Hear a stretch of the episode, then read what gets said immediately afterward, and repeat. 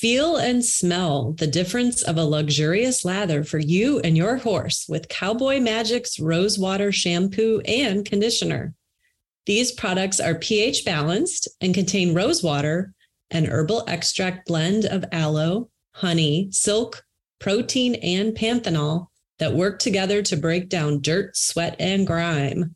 The fast working rosewater shampoo formula has a double action that allows gentle, full strength use without damage.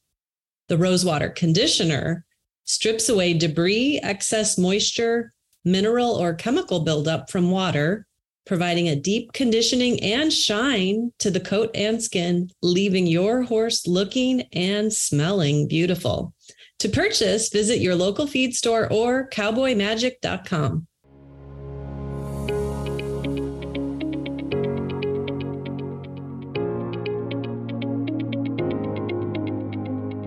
Welcome to Barn Banter by Horse Illustrated, a podcast with something for all horse lovers. I'm Raquel Lynn from Los Angeles. You might know me from my blogs, Horses and Heels or Stable Style. And I'm Susan Friedland from Saddle Seeks Horse. Raquel and I grew up reading Horse Illustrated magazine and riding as much as possible. Today, we both write for the magazine and are friends in real life. Join us each month as we do one of our favorite things talk about horses and the horse lifestyle. Today, we have two fun guests on our podcast. First, we talk with Allie Baier, a doctor of physical therapy who treats equestrians of all ages and abilities through her practice EquiPT. Then we chat with Lyndsay Hunter, an equestrian interior designer with an eye for creating timeless spaces. And finally, we learn about Draco, this month's adoptable horse.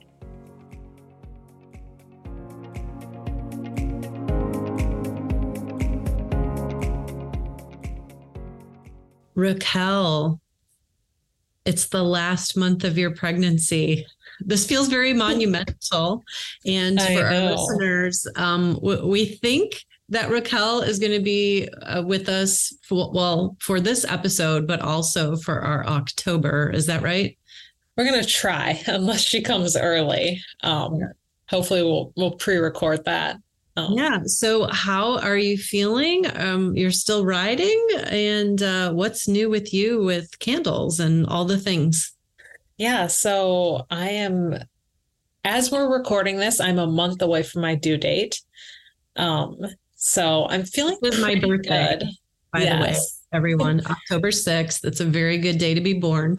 Count it down to Susan's birthday. Um, yeah, so I'm feeling pretty good overall. I'm only riding maybe a couple days a week and then lots of turnout and hand walking. Um, and I feel really good seat wise when I'm on her.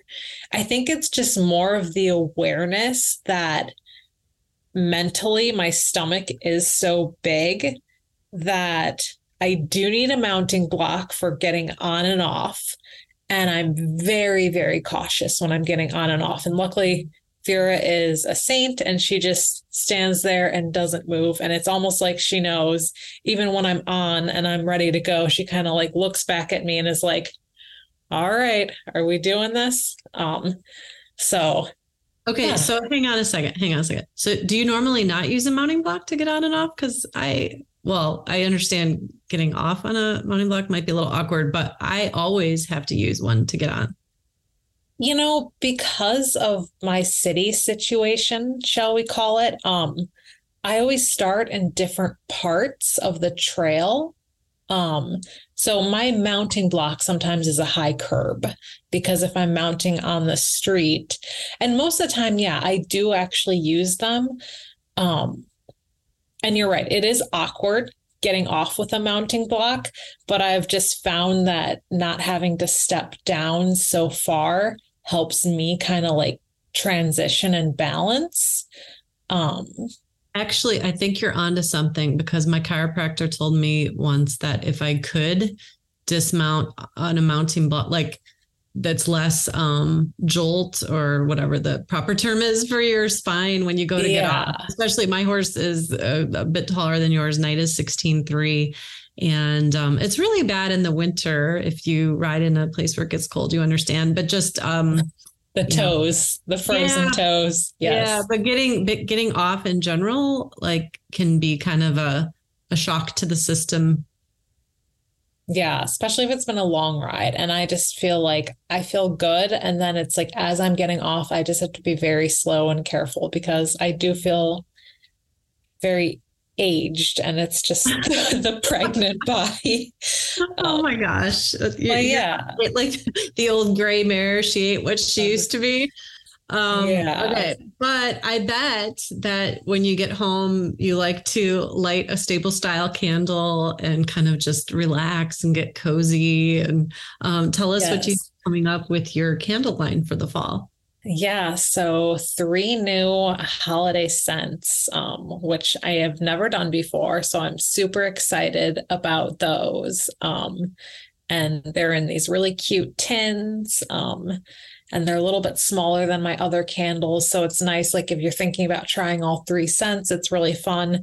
But we've got a pumpkin spice one, we've got a nice uh, Christmassy pine one, and then I've got one that kind of smells like salted caramel and like a sugar cookie. Um, and they all have really fun horse names. So, are you able to up- reveal them, or is this going to be like uh, we'll have the big reveal? Yeah, we'll have the big big reveal soon. But okay. yeah, cool. so that's what I've been working on. And you, I just every time I look on Instagram, you're in a new location. Um, so tell yeah. us about your travels lately. Well, it was really cool. So on our very first episode, one of our guests was Shelly Paulson, photographer extraordinaire. And I've known Shelly for a number of years. Um, and I went to the Minnesota State Fair to uh, peddle my book, Marguerite, Misty, and Me. I was a guest of the Saddle Up Clothing Company booth. And long story short, it was about an hour from where Shelly lives. And uh, Shelly has three mares. And so she was kind enough when I basically reached out and said, Hey, can I come to your house? I want to pet your ponies and she said that would be great and so it was just really cool um, her one young uh, Morgan that she has, which is this beautiful buckskin uh, Maisie Joy, I think. I think she has two names. Um, she, her goal is that she'll be a Breyer model horse, and she really could be. She's so beautiful. So I got to meet her and give her uh, Peppermint, and then her mare Fritzy, who's been a cover model for Horse Illustrated. Uh, she's super cute as well. And then um, she has uh, her horse that she's had for 28 years, and the name is escaping me right now.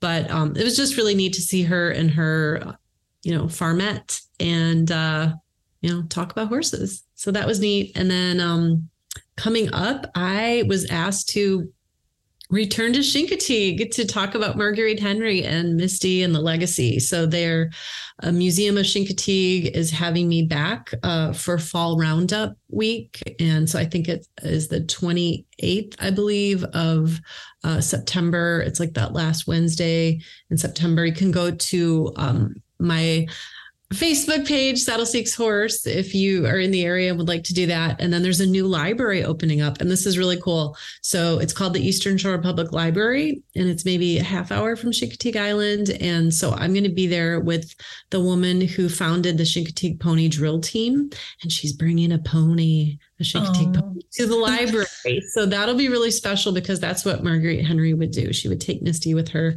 and um, make appearances. And then um, in October, I'm going to be at the Thoroughbred Makeover with uh, another podcast guest, Sarah Hickner. We had on several episodes ago, has a horse that she'll be showing there and uh, possibly selling and then we're going to have a little vendor booth together and um, have our books. So I got a lot going on this fall.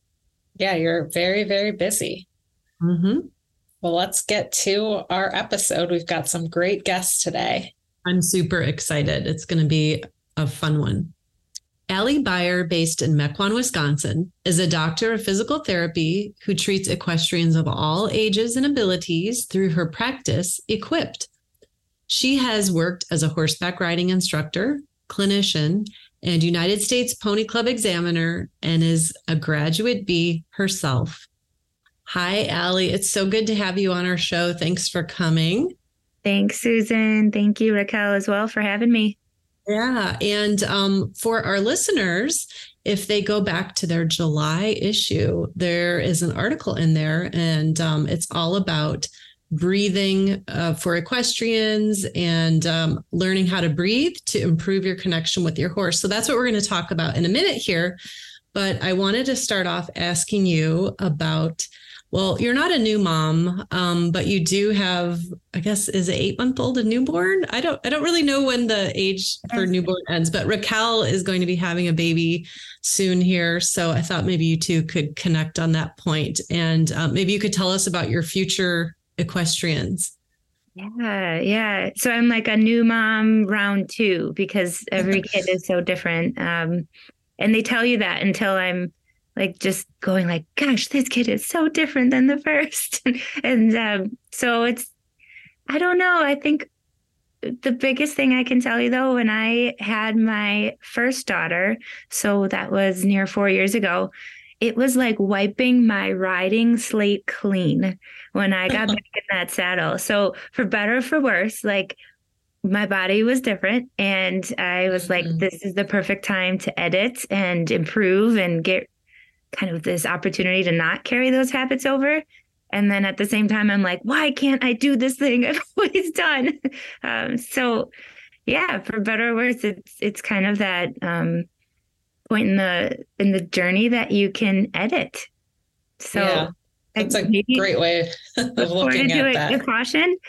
Yeah, no for sure because i've still been riding um but maybe just like a couple days a week and i feel really good when i get in the saddle but it's honestly when i get out of the saddle i feel like i'm a hundred years old like after i dismount i'm like oh my hips oh this hurts yeah. so i'm looking forward to riding post pregnancy but i know it is going to be different the interesting thing i remember being you after my first baby and googling like when to return to riding after having a baby. And there's like these kind of scary, dramatic stories of, you know, peeing in the saddle and, you know, I could barely ride and da, da, da. And I'm like, ah.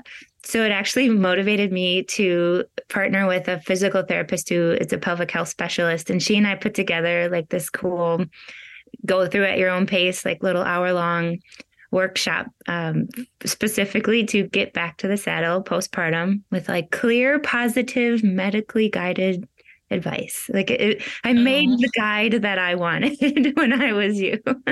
that is really cool. And that's a great segue because you are an accomplished equestrian and uh, pony club uh is alum the correct word for that? I think so yeah and absolutely.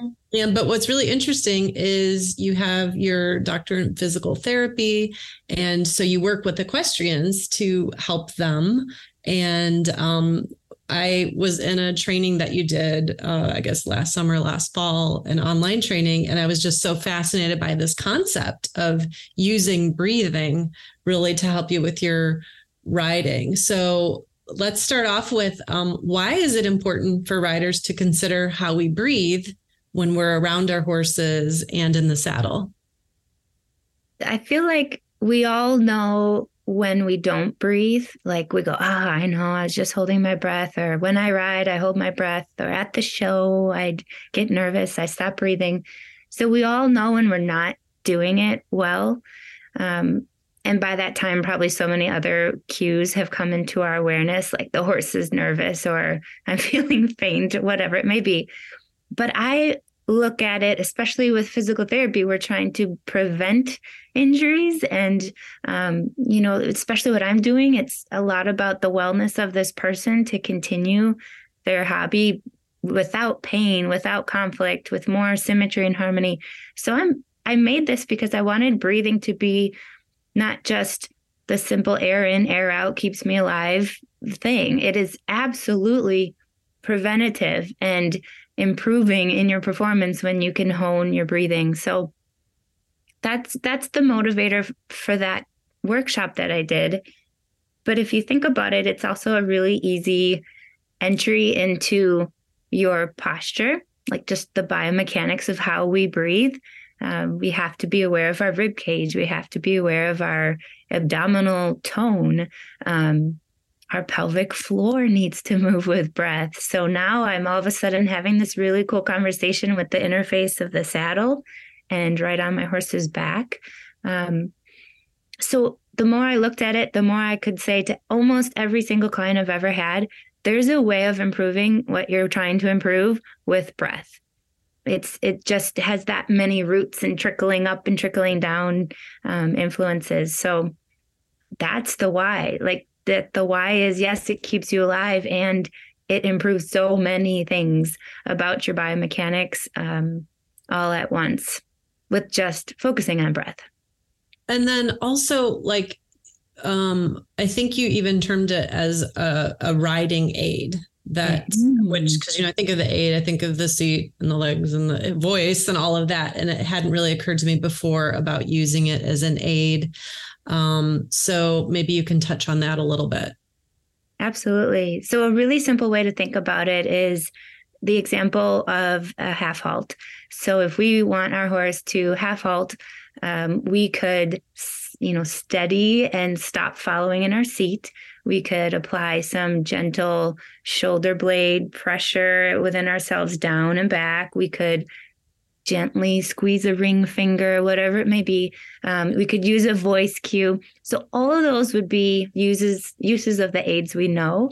But I'll teach people to do a half halt by inhaling through their nose and then exhaling like they're blowing bubbles through a straw. So it's called pursed lip breathing. And, you know, just as you're listening to this, you could make your hand into a fist and create a straw, if you will, that little hole your fist um, has, and try blowing into it. And you'll notice when you do that, there's this little bit of core tone. There's this little bit of tension within your abdomen that will slow your seat from following. But that core tension is also telling your horse, hey, I just want a half halt. Like I need you to rock back, engage your core. Um, so that's one thing where instead of the riders going, okay, stop my seat, hold my core, shoulder blades down, gentle finger, finger pressure, like you just go, oh, blow bubbles through a straw. Period. like that's all you have to focus on. And all those other things just naturally happen. Uh, I'm gonna try that next time I ride. You're gonna take a bubble. I, I'm, straws. Well, maybe I'll take a real straw. No, I might do my hands because I. Yeah, yeah, I think I need the visual, like to, or not the visual, mm-hmm. but the tactile kinesthetic to be able to practice that. And that's the whole point of that workshop, right? Like how many ways we thought about being on the horse and just practiced our breath because you know when when we were doing things about like breathing right into your right lung to make your horse track right, breathing left into your left lung for your horse to, you know, laterally move left. Then some people were like, oh, one side's totally different than the other. That side's really stiff. I don't even know that I can move there. That's, so that's that's some good fairness, right? Like take care yeah. of ourselves first. So I feel like some of this it's simple, but then also kind of esoteric. And I'm sure if someone um, was new to riding, they might be thinking like what are these people talking about there? But what could be just some kind of easy quick practices that uh, people or maybe not necessarily practice but an activity that someone could do with their horse to just um, you know start thinking about breathing differently being more conscious about breathing. You know pretty a pretty simple thing to do is when you first catch your horse or meet the horse you're going to ride for your lesson that day, um, take a minute while you're grooming to just notice their belly moving. Like maybe when you're brushing or putting the saddle on, maybe it'll be really overt, like the horse takes a big breath right before you do the girth. like just notice their breath and taking that time to go, oh, well, was my belly doing anything while I was breathing just then? And if only to simply have the awareness of breath will start to change the state of your nervous system. So I think we've heard of, you know, horses are flight animals. We can go into states of fight or flight or freeze. And then there's this other state that makes us calm and happy and want to call up our best friend or watch a movie. It's that really peaceful equilibrium place. And the more you find yourself there as a rider, the more the horses are there too. Um, so it's it's really important, I think, when you're a beginner to have some tools to get out of nervousness and to not feed the flight that is already in the horses around us. Um, so noticing their breath, reminder for me to notice mine. Oh, my horse just, you know, sneezed as I was or coughed was I, as I just picked up the trot. I'm going to take a couple moments to notice where am I breathing? Where do I feel that movement in me? That's cool. And then what about um I know you touched on kind of uh, not voice commands, but using our voice too, and the breathing and kind of um, whether we're a little more animated and talking pitched. And um, so maybe you can elaborate on that point a bit. Yeah, yeah. Well, um, it's not a surprise. It's a, a large um, pastime that a lot of females participate in. And there's the voice of, like, oh, good boy. Yes, yes, yes, yes. Oh, you're doing great.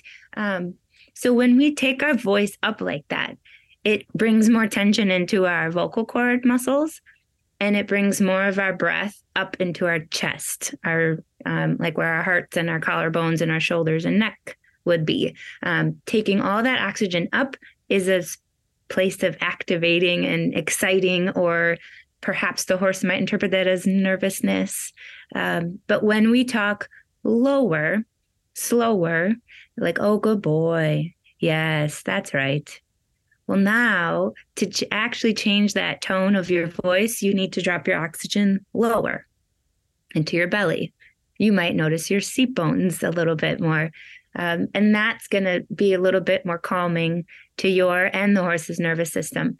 So if my horse needs to, is like super lazy, let's say, then by all means, you know, raise that tone. Come on, ah, ah, ah, let's go. And if my horse is nervous and I'm like, it's okay, it's okay. Like, no, let's find that low voice because it loosens the throat muscles, it drops the oxygen lower, and then they can feel that mechanically in you um, by how your muscles are changing in their tone. So, yeah, low and slow. Uh, my trainer calls it talk in your man voice. yes. oh um, well, Allie, this is just great. And before we kind of wind down here, is there anything else you would like to share with us just so that we can be better breathers? And then obviously after that, we want to know all the places where we can find you and see what you're doing. Because um, obviously, if, a good place to start, if you have the July issue still, would be to check out the article that uh, you've got some great photos in there, kind of showing explanations of different exercises.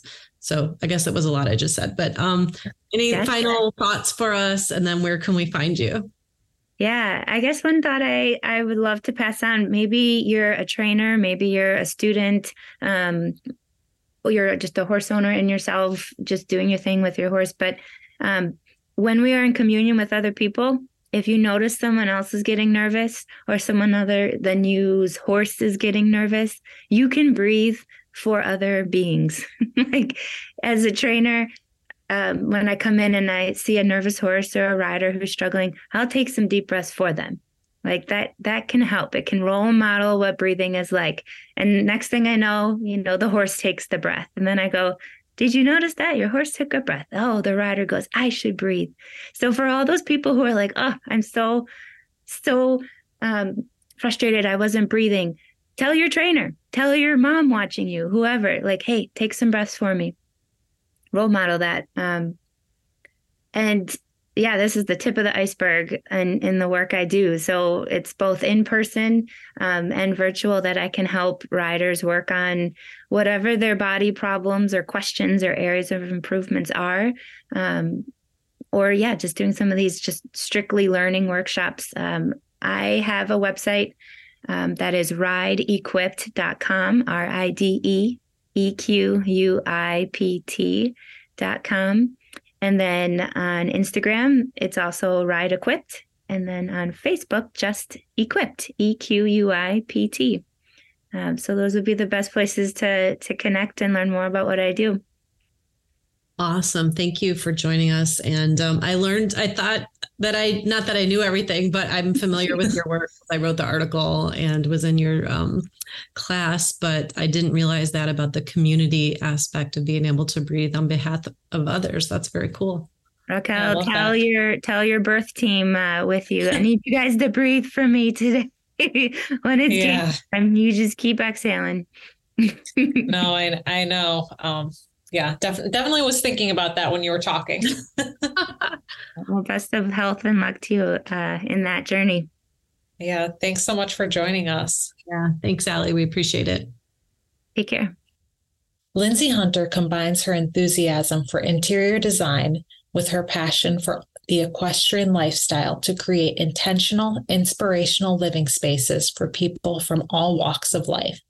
Lyndsay brings a wealth of knowledge, insightful understanding, and elevated scope to every project because she understands why a house should feel less like a building and more like an extension of your life, identity, and passions.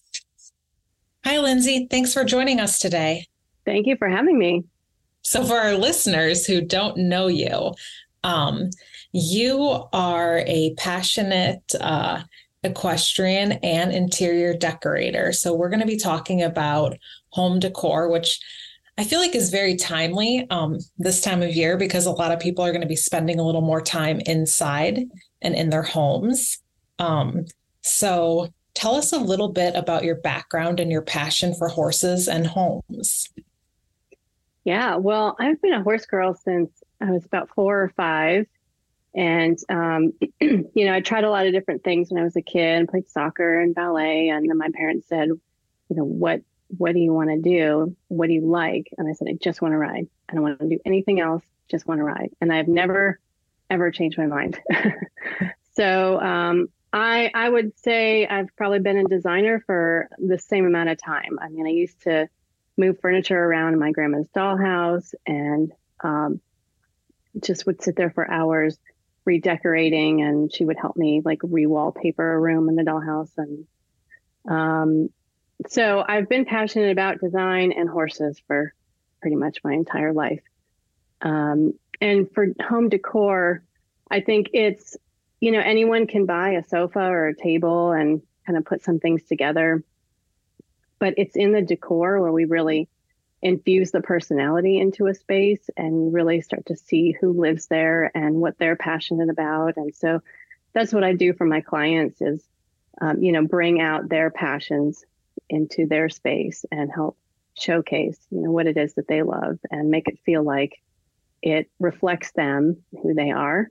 So i think that's what's fun about home decor. And it's easy to change up and change by the season. And you know, as we move into fall, um, changing out some pillows is a really easy thing to do. And, you know, I like to kind of change things like just pillows on my bed. It's a really easy thing to do, but going with a darker color palette starts to feel a little bit cozier.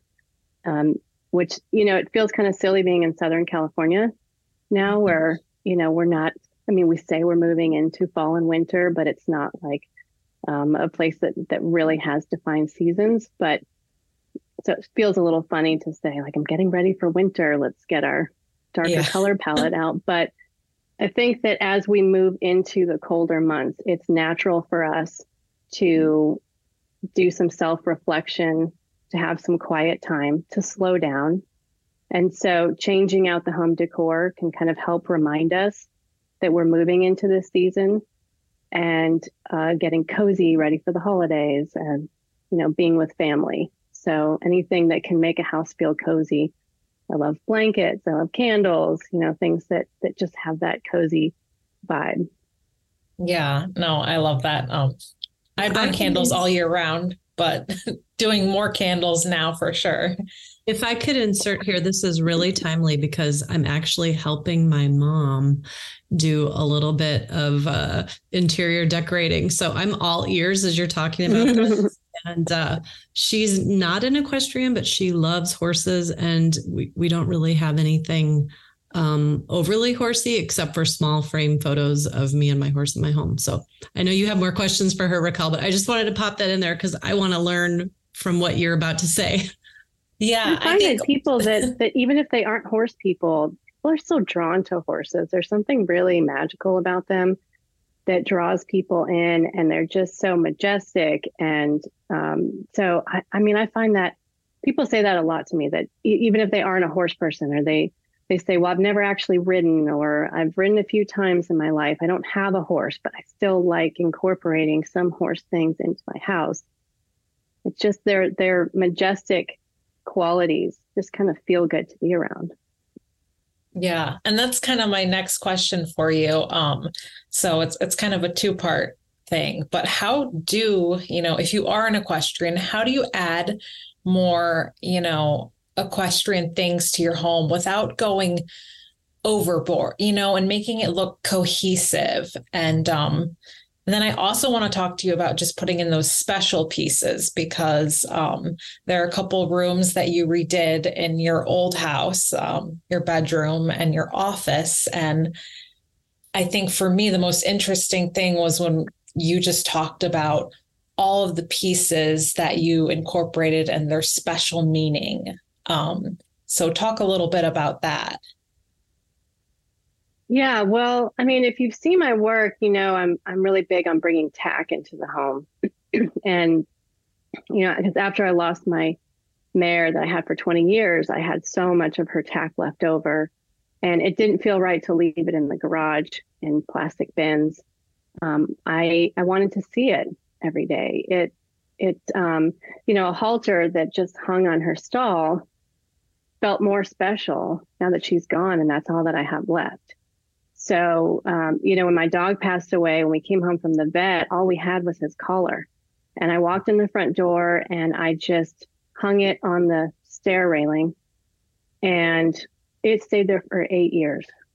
We never moved it. And every time we went up and down the stairs, it felt like this reminder of like a piece of him is still here. So I brought all that tack in to my house, sorted through it, and kind of figured out what are the special pieces, what are the meaningful pieces, what has memories. Because some of it, honestly, is just kind of junk, you know, and it needs to be thrown away. But there are special pieces where it was connected to a memory or a time in my life with her that I wanted to have in my space every day, a daily reminder.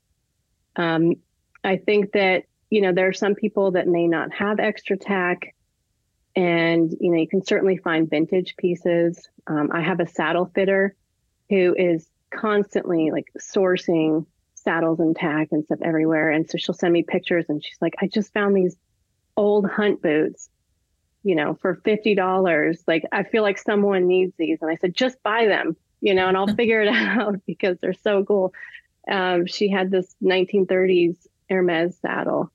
And she's like this is not rideable anymore. But someone would want this for decor, you know? So like just buy it. We'll figure it out. Um, so there are ways to buy tack and, um, you know, you don't have to have your own, but I think it's much more meaningful to use your own. And especially if it's from a horse that was very special to you. So, um, did that answer your question? Yeah, no, for sure. Um, and for those who are listening, um, I think we should definitely put links to your bedroom and just um, everything in the show notes because it's hunter green, it's beautiful. um, you know, just looking back on those photos, and I know you've moved, but just um, you know, it's always fun to just look back on them. And um, you also had the polo mallets um, incorporated there, and I think it's you know, just fun to add unique pieces like that into a room. And, and, you know, some people might not have thought of that. Yeah. Well, I mean, I had played polo with her and I fox hunted and we did trail riding and so many different things. So I had all these different pieces of equipment from all the different phases in our lives together. So, yeah. um, wanted to showcase it. And and you mentioned going overboard.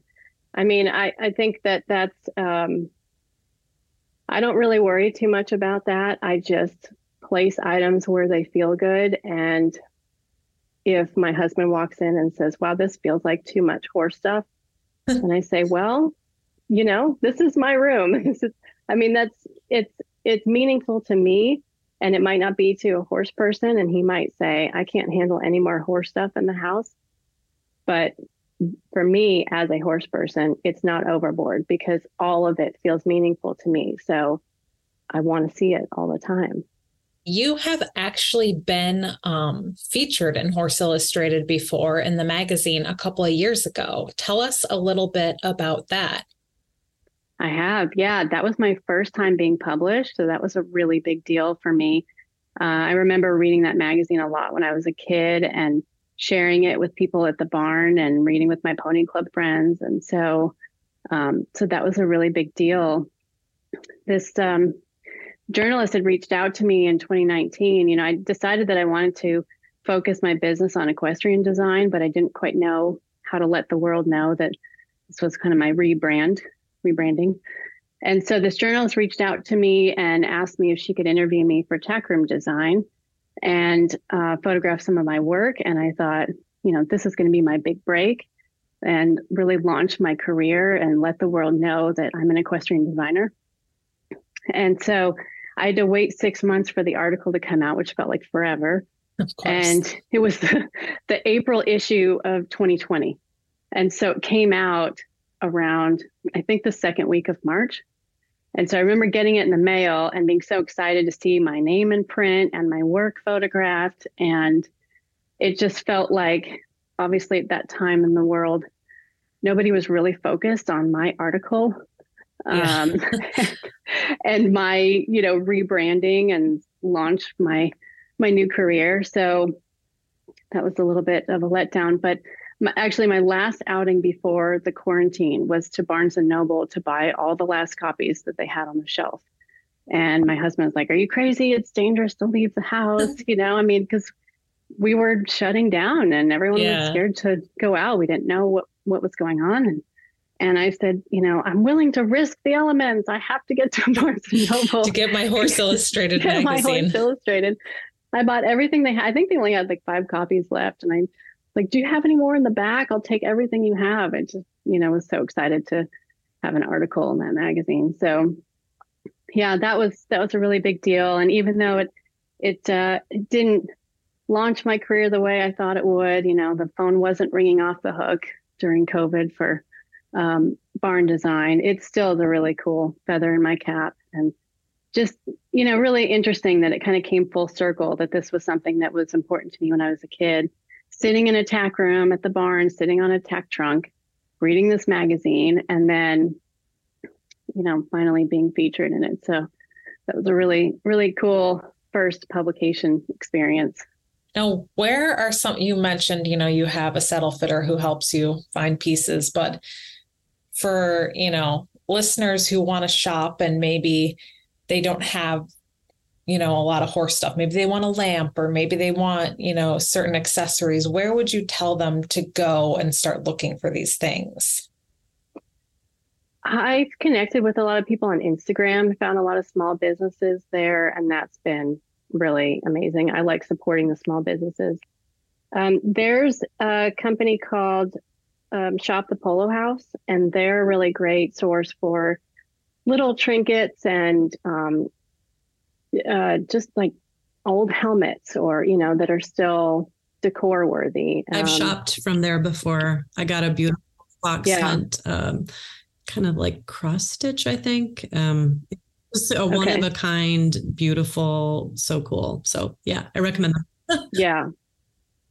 Thank you. Yeah, no, they're they're great. And they I mean, they just like they go to all these estate sales and just find really inter- interesting things like trophies and um, I like um, Cherish is a is a good one for antiques. I found this helmet, this hunt helmet. I think it might have been thirty dollars, and it was so tiny. I don't know whose head this fit, but it was probably from like the twenties or something. And it just is a great little thing to put on a shelf. Um, Cherish Polo House Hard Equestrian is great for prints. Um, there's this tack store in California in San Ynez, north of Santa Barbara, called Mindful Horse, and they've got great like fashion and tack and accessories. but mostly it's, it's just connecting with small business owners on Instagram. That's how I found Polo House, people like that, and just following them. And then I find out they have an Etsy shop, and that's how they're selling things. And I like supporting those kind of businesses. Yeah, no, that's great. I also love that you mentioned the helmets too, because I saved a couple of my old helmets from when I used to ride English and you know they're definitely not safe anymore would not be considered safe because right. they don't have uh, the chin strap and it's like the old you know mm-hmm. very thin um you know small hunt I think they were just for looks like yeah. i don't think they would protect your head at all. no um, they looked good though yeah and they look beautiful sitting on my shelf now too yep. so i love that yeah just put it on top of a stack of books and you know easy yeah. What are some other pieces that you would suggest besides, you know, most people are going to think of the artwork and think of getting equestrian art, or maybe they're going to, you know, frame photos of them and their horse. Um, but what are some other smaller um, accessories that you could recommend putting in your home? Well, you know, it doesn't always have to be so literal, like it has to be a horse. I mean, if you use something like a tartan blanket and a leather basket. That feels English.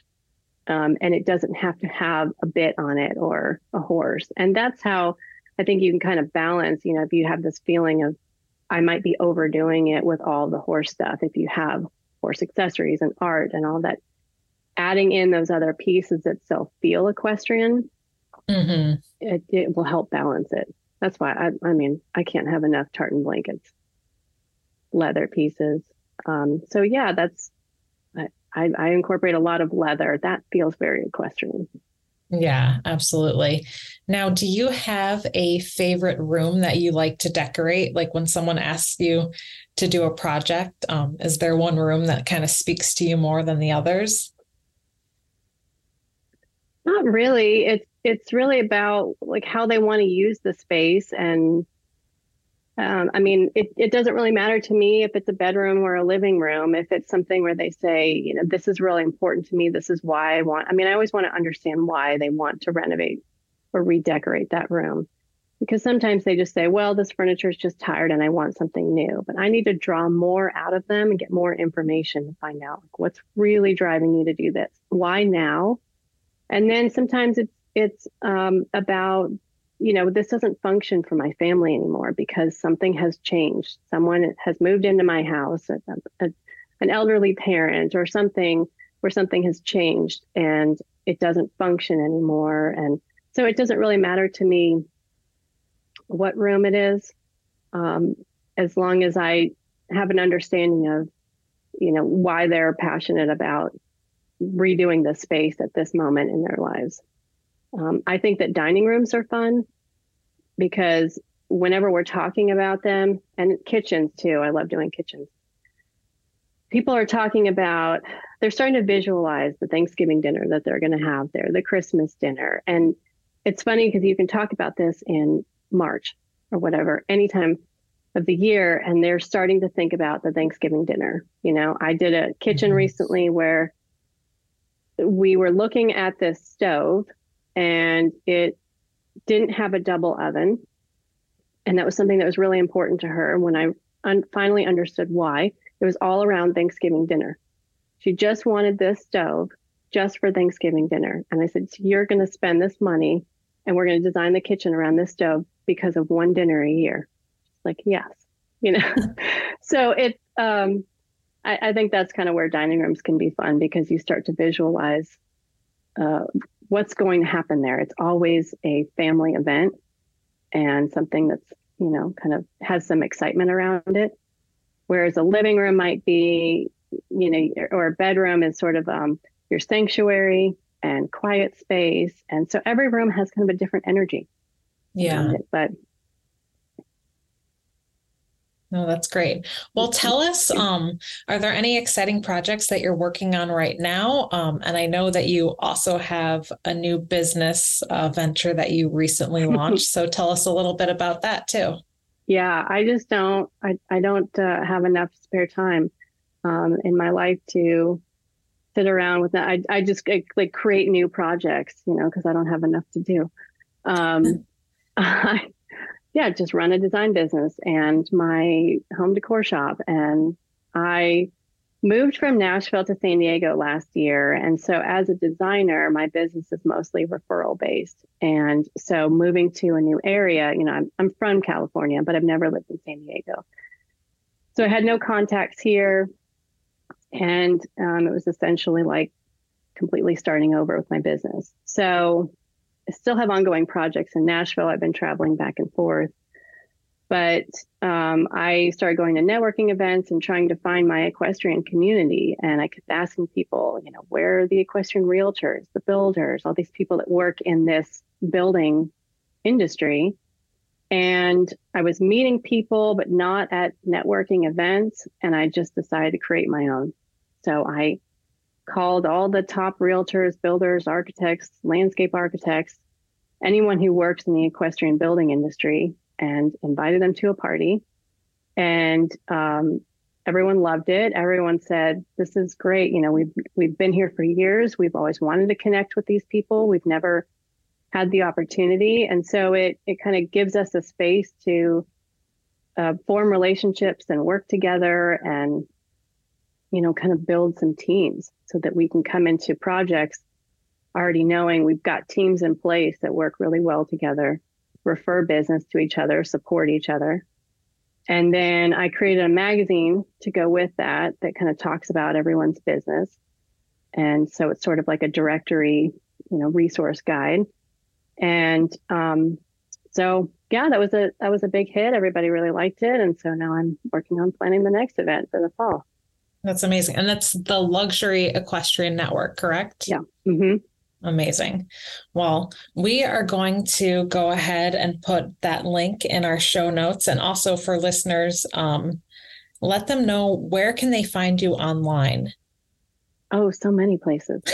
uh, LyndsayHunterDesign.com and Lyndsay Hunter Design on Instagram is uh, where that's kind of my main hub. That's my main business. And then from that website, you can get to the network and the shop. The shop is Modern Equestrian Shop com and luxuryequestriannetwork.com is the the community. Amazing. Well, we'll put those links for everyone. And thank you so much, Lyndsay, for being here with us today. Thank you. Bye. Bye. Regardless of where you live, higher temperatures may lead to summer itches, skin sensitivities, or irritations for your livestock and pets. Mane and tail Protect antimicrobial medicated shampoo and wound spray offers your animals the solutions needed when facing wounds and skin problems. Made with a deep penetrating dual action pH balance formula, these products allow quick, easy cleaning and disinfecting of minor cuts, scrapes, and sores to help keep your horse's skin looking and feeling healthier. Mane and Tail's Protect shampoo and wound spray kills a wide range of microorganisms, including yeast, bacteria, mold, fungi, rain rot, hot spots, skin rashes, and are true veterinarian strength antimicrobial products, leading to faster results. To purchase, visit your local feed store, tractor supply, or purchase online at maneandtailequine.com. Banter with us. We want to hear from you. Share your topic ideas with us. You can find me on Facebook or Instagram at Saddle Seeks Horse and Raquel at Horses and Heels with the little underscore. Don't be shy. Show us some barn banter love by leaving a review, and you can tell all your friends too. Horse Illustrated can be found at horseillustrated.com. For special discounts on Horse Illustrated and Young Rider, just for podcast listeners, visit horseillustrated.com slash barn banter. The ASPCA's Right Horse program brings us this month's adoptable horse, Draco, a stunning Palomino gelding. Today we are chatting with Susanna Johnson from the Heart of Phoenix in Shoals, West Virginia. Hi, Susanna. Thanks so much for being here with us today. Hi there. So, this month we are talking about a beautiful Palomino gelding named Draco, and he's our adoptable horse. Can I you? T- I, I'm sorry. I'm so excited looking at this picture. I have to interrupt. He looks like a Barbie dream horse. He's quite pretty, isn't he? Oh my gosh. Yeah. Tell us. So tell us a little bit about him. So Draco is what we call an Appalachian Brumby. And that's a um, term that was coined by one of our trainers in our Appalachian Trainer Face Off to describe the feral mine horses that we get off of mine sites sometimes. We usually don't know the breeding on those unless somebody adopts them and does a DNA test. So we just we call them Appalachian Brumbies because by definition, a Brumby is a horse that is generationally feral. And um, Guy McLean from Australia said that was perfectly appropriate for us to use that name. And he's a 2018. We have had him since May of 2021. And when we got him, he was unhandled and untouched. Um, He's a very tall, seeming 14.2 hands. He is one of the fanciest moving horses that we've ever had come through the rescue. I don't know why somebody hasn't snapped him up to turn him into a show horse because he is a fancy fella. Yeah, he looks it. I mean, you guys have to go look at the photos. Um, the mane is gorgeous. Mane. It's totally Fabio, and his those extra long stockings. Yeah, yeah he's, he's got really pretty stockings. Now, tell us a little bit about what level of rider would be a good fit for him. He needs a confidence advanced rider. He he um somebody who was not confident on him would in turn make him not confident and that wouldn't go over very well. But if he has a confident advance rider on him, he is so brave. When he competed in the Appalachian Trainer Face Off, there's always a water obstacle. And he was the only horse that year that actually crossed through the water obstacle without even having to have a redo or rearing up or trying to leap it or snorting. He just went right through it. So he needs a confident advance rider who can kind of ride what we call a ready potato status. You have to ride like you're not worried about a thing in the world, but then be ready to give him some reassurance when he needs it. Not my kind of horse. I'm not a ready, ready potato type of rider, but there are lots of people that are great at it. Not me. Yeah, absolutely. And he's a great age too, you know, yeah. for someone who's looking for, you know, that horse of a lifetime to just grow and bond with and learn. You know, he's ready for you to ride, like you said, with with confidence. Um, mm-hmm. But yeah, I think he would be a great horse. Um, for anyone who is interested in learning how to adopt him, how do they apply? How can they meet him?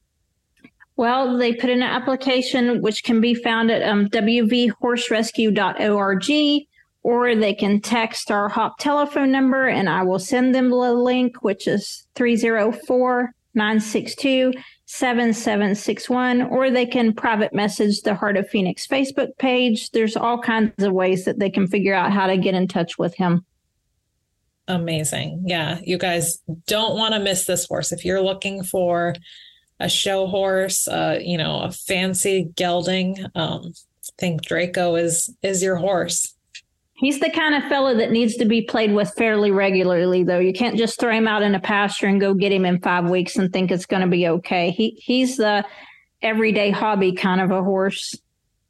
Yeah, that that makes sense. His age and everything, he just probably needs um, you know, a lot more work than some of those horses that can just sit in the pasture and then go out for a ride. Right. He's not like your 17 year old fella who's been there and done all of that and now he's ready for a little rest. This guy's ready to go. yeah, that's great. Well, thank you so much, Susanna, for joining us today. We will put um, his link for adoption in our show notes, and I hope he finds an amazing home and someone snatches this guy up. Well, thank you for spreading out the audience for him. Maybe we, if we throw out the wide, the net wider, we can catch his right person.